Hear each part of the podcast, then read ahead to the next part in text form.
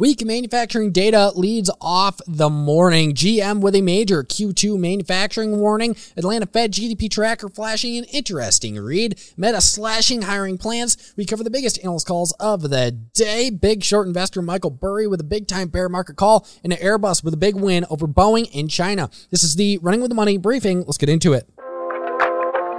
Not a question of enough, pal. It's a zero sum game. Somebody wins, somebody loses. I have been a rich man and I have been a poor man, and I chose rich every time. Money never sleeps, pal. Just made 800,000 Hong Kong gold. There are three ways to make a living in this business. First, be smarter, or cheaper.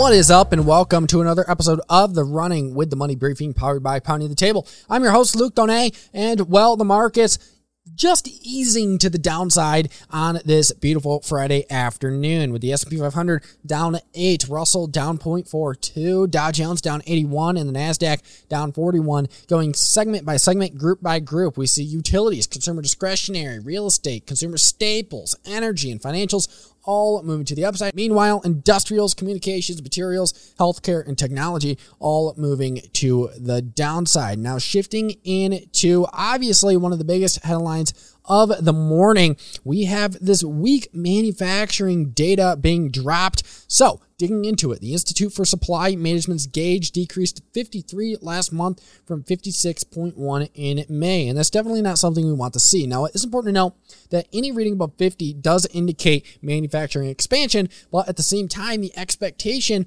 was for the June number to come in at 54.5. So, coming in at 53, it does indicate that it was lower than economists had expected and it was a much weaker number than expected. Now, digging into the index of new orders, that actually dropped six points to 49.2, which is the lowest level we have seen in roughly two years since May of 2020.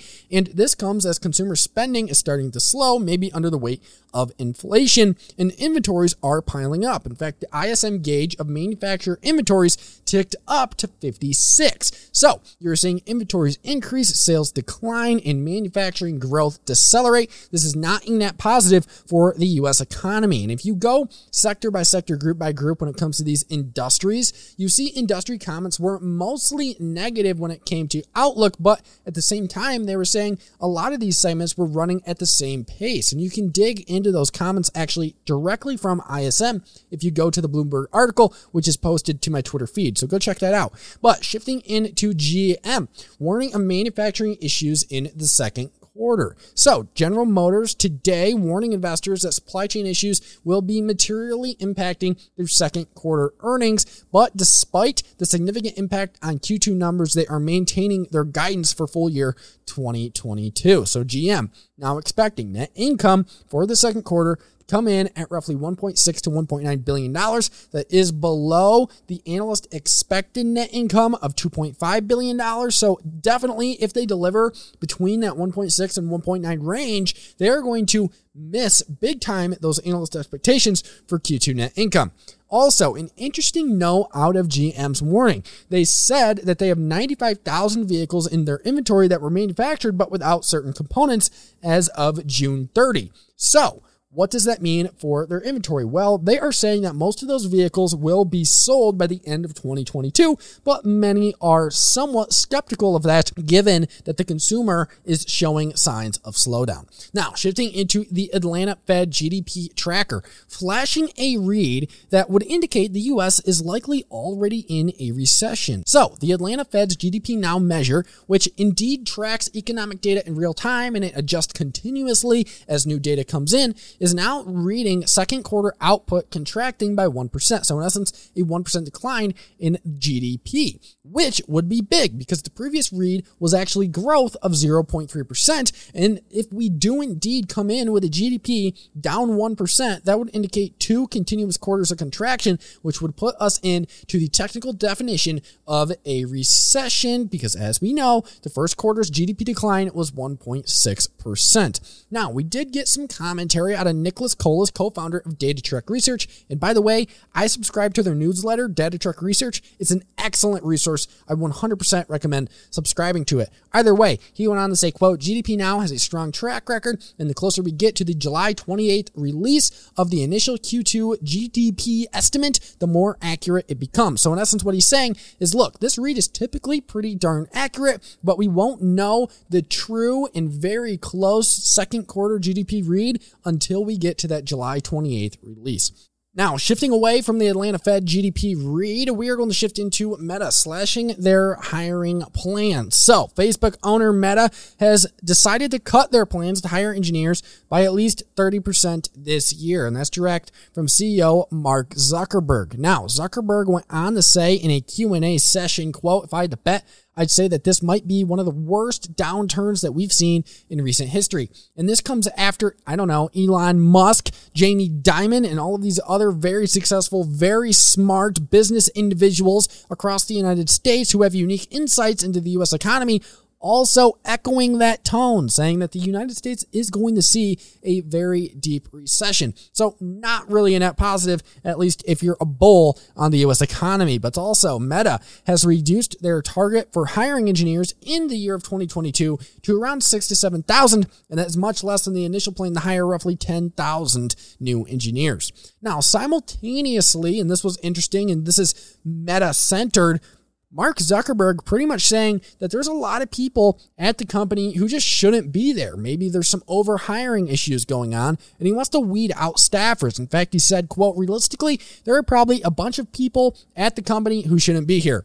Part of my hope is by raising expectations and having more aggressive goals and just kind of turning up the heat a little bit is that I think some of you might decide that this place isn't for you and that self selection is okay with me. So, in essence, what he's saying there is look, I have a lot of people here who aren't as productive as they need to be, and they probably shouldn't be here. And therefore, I'm going to turn up the heat and weed my staffers out, which is also an interesting strategy, I guess, to deal with your hiring and your staff. Um, but definitely some interesting notes on Mark Zuckerberg today. Now, shifting into the biggest analyst calls of the day, let's talk about Cowen reiterating Chevron as outperforming Exxon as market perform. The firm went on to say, quote, we expect XOM to post strong earnings and free cash flow given pure lending refining exposure. We have CVX earnings in line and free cash flow missing, which could be a challenging setup given its current valuation. JP Morgan today reiterating Apple is overweight as well. The firm went on to say, quote, contrary to popular investor sentiment and expectations of downside to estimates on account of slowdown in consumer spending and FX headwinds, we believe near term estimates are instead resilient relative to the conservative guide already issued by the company on the last earnings call. So, JP Morgan bullish on Apple, reiterating it as overweight. Also, Berenberg downgrading FedEx to hold from buy today. The firm went on to say, quote, however, with near-term earnings risk now mounting and mixed prospects for the execution of the strategic review, we think the shares may pause for breath until the macroeconomic outlook becomes clearer. Berenberg pausing on FedEx downgraded the name to hold from buy. Now, we also had Wells Fargo reiterating Bank of America and Citi as overweight and JP Morgan as equal weight today. The firm went on to say, quote, we believe this cycle is very different due to structural changes. More stable deposit funding, better NII growth, tech revolution, better expense control, and de-risking, lower credit losses. So Wells Fargo reiterating Bank of America and Citi as overweight, meanwhile JP Morgan as equal weight. Now, Bank of America today, speaking of the bank, named Meta Platforms a top third quarter pick. Firm went on to say, quote, Meta remains one of our top picks in the online media sector, as the company has higher relative revenue stability compared to peers given breadth of advertisers, healthy margins that will minimize cash flow concerns, and significant cash on balance sheets to take advantage of stock dislocations with buybacks. Bank of America also downgrading Micron to neutral from buy today, going on to say, quote, as expected, Micron is impacted by one weak consumer PC smartphone demand, two China China lockdowns, nearly half of sales miss, and three slower enterprise sales. Bank of America not liking Micron after their latest earnings report, which we did indeed cover in yesterday's episode. And then finally, Needham reiterating Coinbase as a buy. The firm going on to say, quote, despite near-term risk to our 2022 estimates, we remain in the bull camp. And note the continued elevated interest from institutions towards the space and the plethora of product use cases, DeFi, NFTs, stablecoins this cycle versus 17, 18 as positive backdrops for Coinbase. Needham reiterating Coinbase as a buy. Now, shifting away from the biggest analyst calls of the day, let's talk the big short investor, Michael Burry, basically saying that this bear market has much more downside. He tweeted last night, quote, adjusted for inflation, 2022, first half, S&P 500 down 25 to 26%, the NASDAQ down 34 to 35%, and Bitcoin down 64 to 65%. That was multiple compression. Next up, earnings compression. So maybe halfway there. So it seems Michael Burry is still very bullish, expecting those Q2 earnings to disappoint and send the market lower.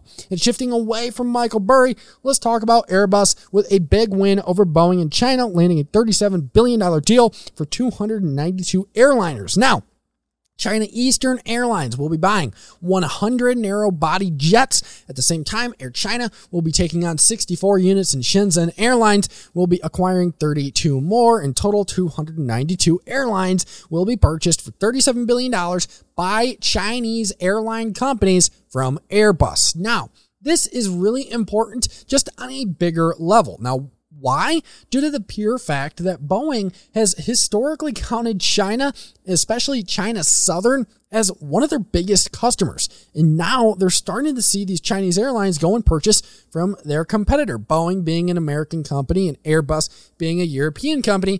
You know, the US economy and really Americans should want to see Boeing succeed.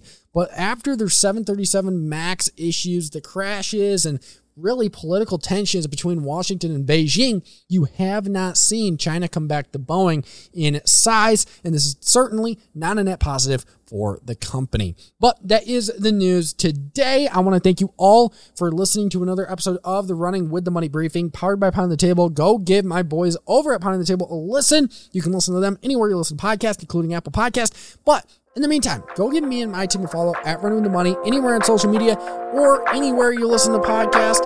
And also, listen, Profit trade on, and I will see you Tuesday.